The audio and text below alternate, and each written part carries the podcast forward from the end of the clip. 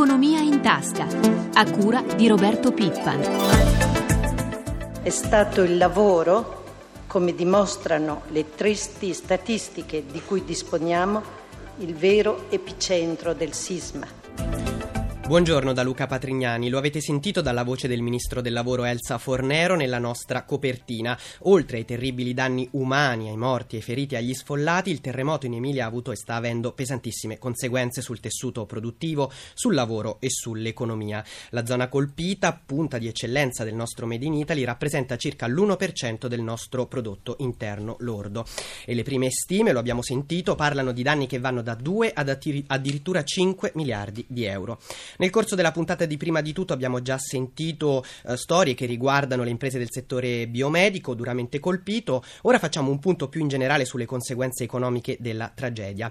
Ma lo facciamo a partire dalle misure messe in campo ieri dal governo, dal Consiglio dei Ministri, che ha stanziato 2 miliardi e mezzo di euro, eh, decisi il rinvio di tutte le scadenze fiscali, lo stop alle rate dei mutui, la concessione di aiuti a fondo perduto per la ricostruzione, la deroga al patto di stabilità per i comuni colpiti.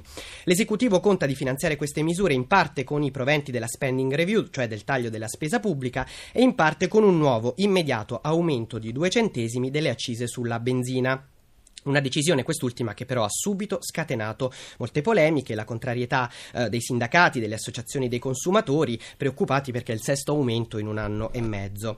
Eh, tanto che il ministro dello sviluppo economico Passera è intervenuto chiedendo all'associazione petrolifera, all'Unione Petrolifera, di non scaricare sui consumatori questo nuovo aumento, abbassando i margini di guadagno per compensare almeno in parte l'incremento delle tasse.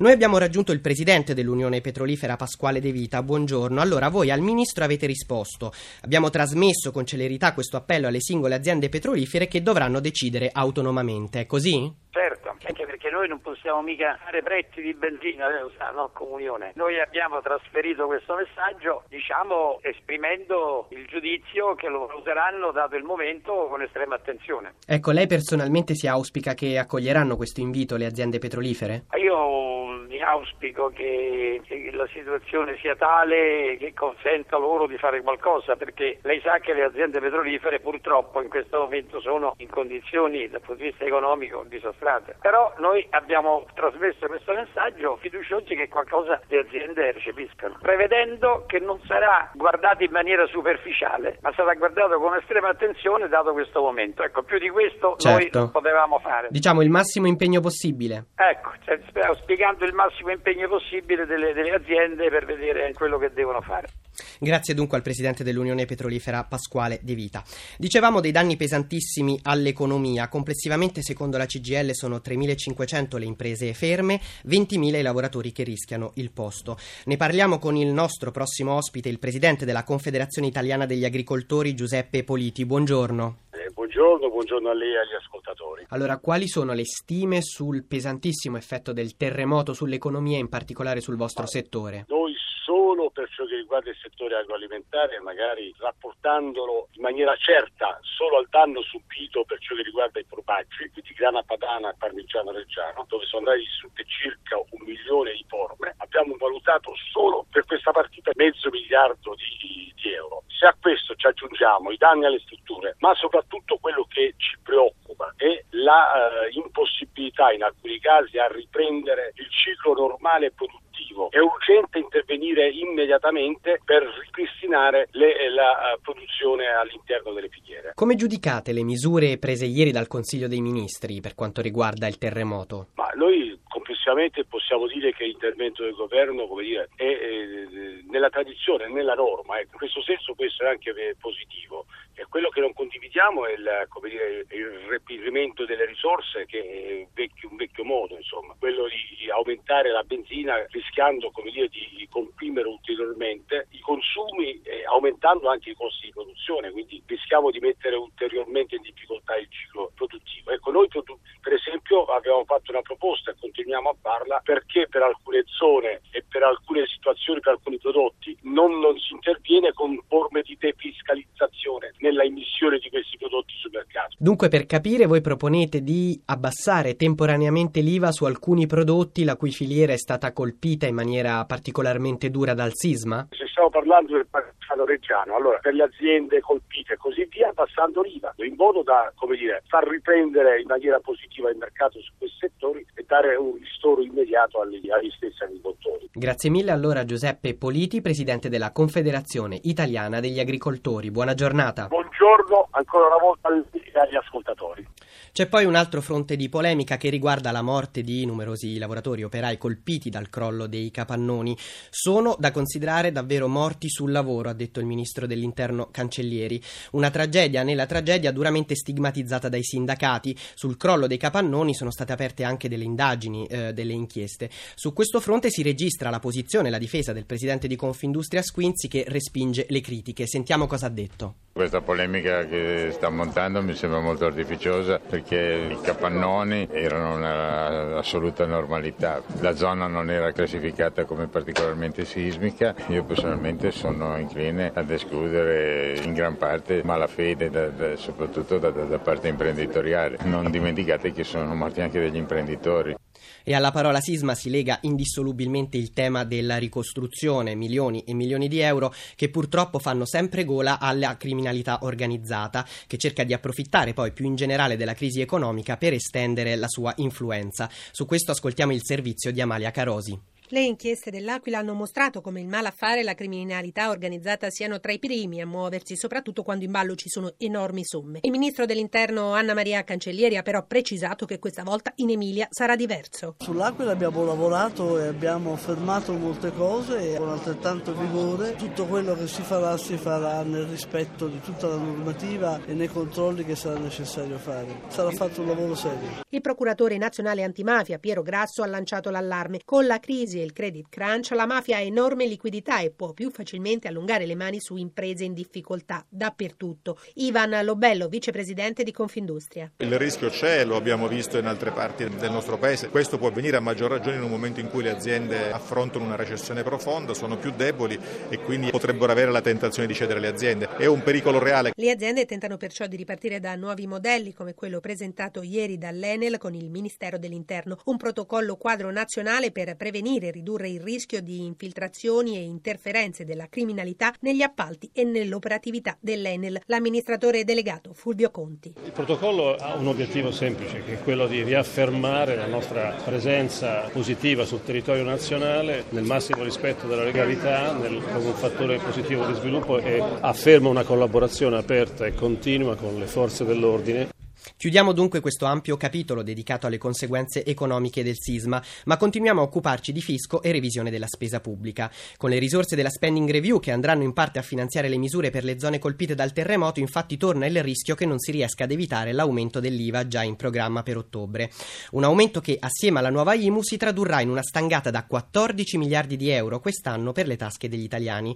A fare i conti e a lanciare l'allarme sono stati i dottori commercialisti riuniti ieri a Roma per la loro assemblea annuale annuale. Sentiamo allora il presidente dei dottori commercialisti Claudio Siciliotti. In un momento come questo, alla vigilia di un mese di giugno ricco di scadenze, chiediamo chiarezza. Ancora oggi non si sa bene se i termini dei versamenti delle imposte saranno prorogati o meno. Lo stesso partiamo da un IMU di cui è certo soltanto l'inizio ma non la fine. Non si sa bene quante aliquote. Io credo che questo momento di grande incertezza si coniuga con un momento di grave malessere fiscale di questo Paese. La riforma del sistema fiscale parte da una riduzione della spesa della pubblica amministrazione amministrazione. Se non avremo questo, non avremo una riforma credibile che dia fiducia nelle persone. Questo non si potrà realizzare mai fin tanto che non metteremo mano alla spesa. Proprio sul tema della riduzione del taglio della spesa pubblica improduttiva, voi lanciate una proposta al governo. Di che cosa si tratta? Abbiamo fatto questo tipo di ragionamento. La lotta all'evasione fiscale non è stata conseguita o non ha prodotto risultati soltanto nominando un direttore indubbiamente capace, ma aumentando i poteri ispettivi di controllo e coercitivi dell'Agenzia delle Entrate. Se vogliamo ottenere gli stessi analoghi risultati sul versante della spesa, io credo che sia matura un'agenzia delle uscite, quindi ci vuole eh, un Enrico Bondi non soltanto dotato di poteri ricognitivi, propositivi, ma di poteri realmente coercitivi. Dunque, per chiarire, così come l'Agenzia delle Entrate può colpire chi non paga le tasse, un'agenzia delle uscite che colpisca chi spreca i soldi pubblici. Esattamente così. Allarghiamo ora lo sguardo dall'Italia alla situazione economica economica globale che resta delicatissima. Lo facciamo con il nostro prossimo ospite, l'economista Alberto Quadro Curzio. Buongiorno professore. Buongiorno. In serata c'è stata una riunione in teleconferenza tra i leader di Stati Uniti, Germania, Francia e Italia, Obama, Merkel, Orland e Monti. Al centro il difficile equilibrio tra rigore e crescita, ma anche i timori per la situazione della crisi in Spagna che peggiora. Secondo lei questa situazione gravissima delle banche iberiche significa che la sindrome greca si è ormai allargata?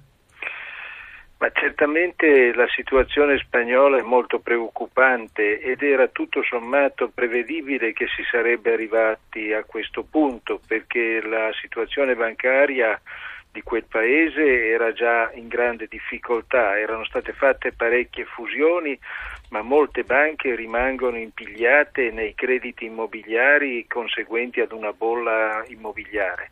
Il fatto poi che ci sia stato un vertice informale europeo che non ha portato a casa alcun risultato ha evidentemente preoccupato Obama che presumo sia stato colui che ha voluto questo vertice eh, telematico.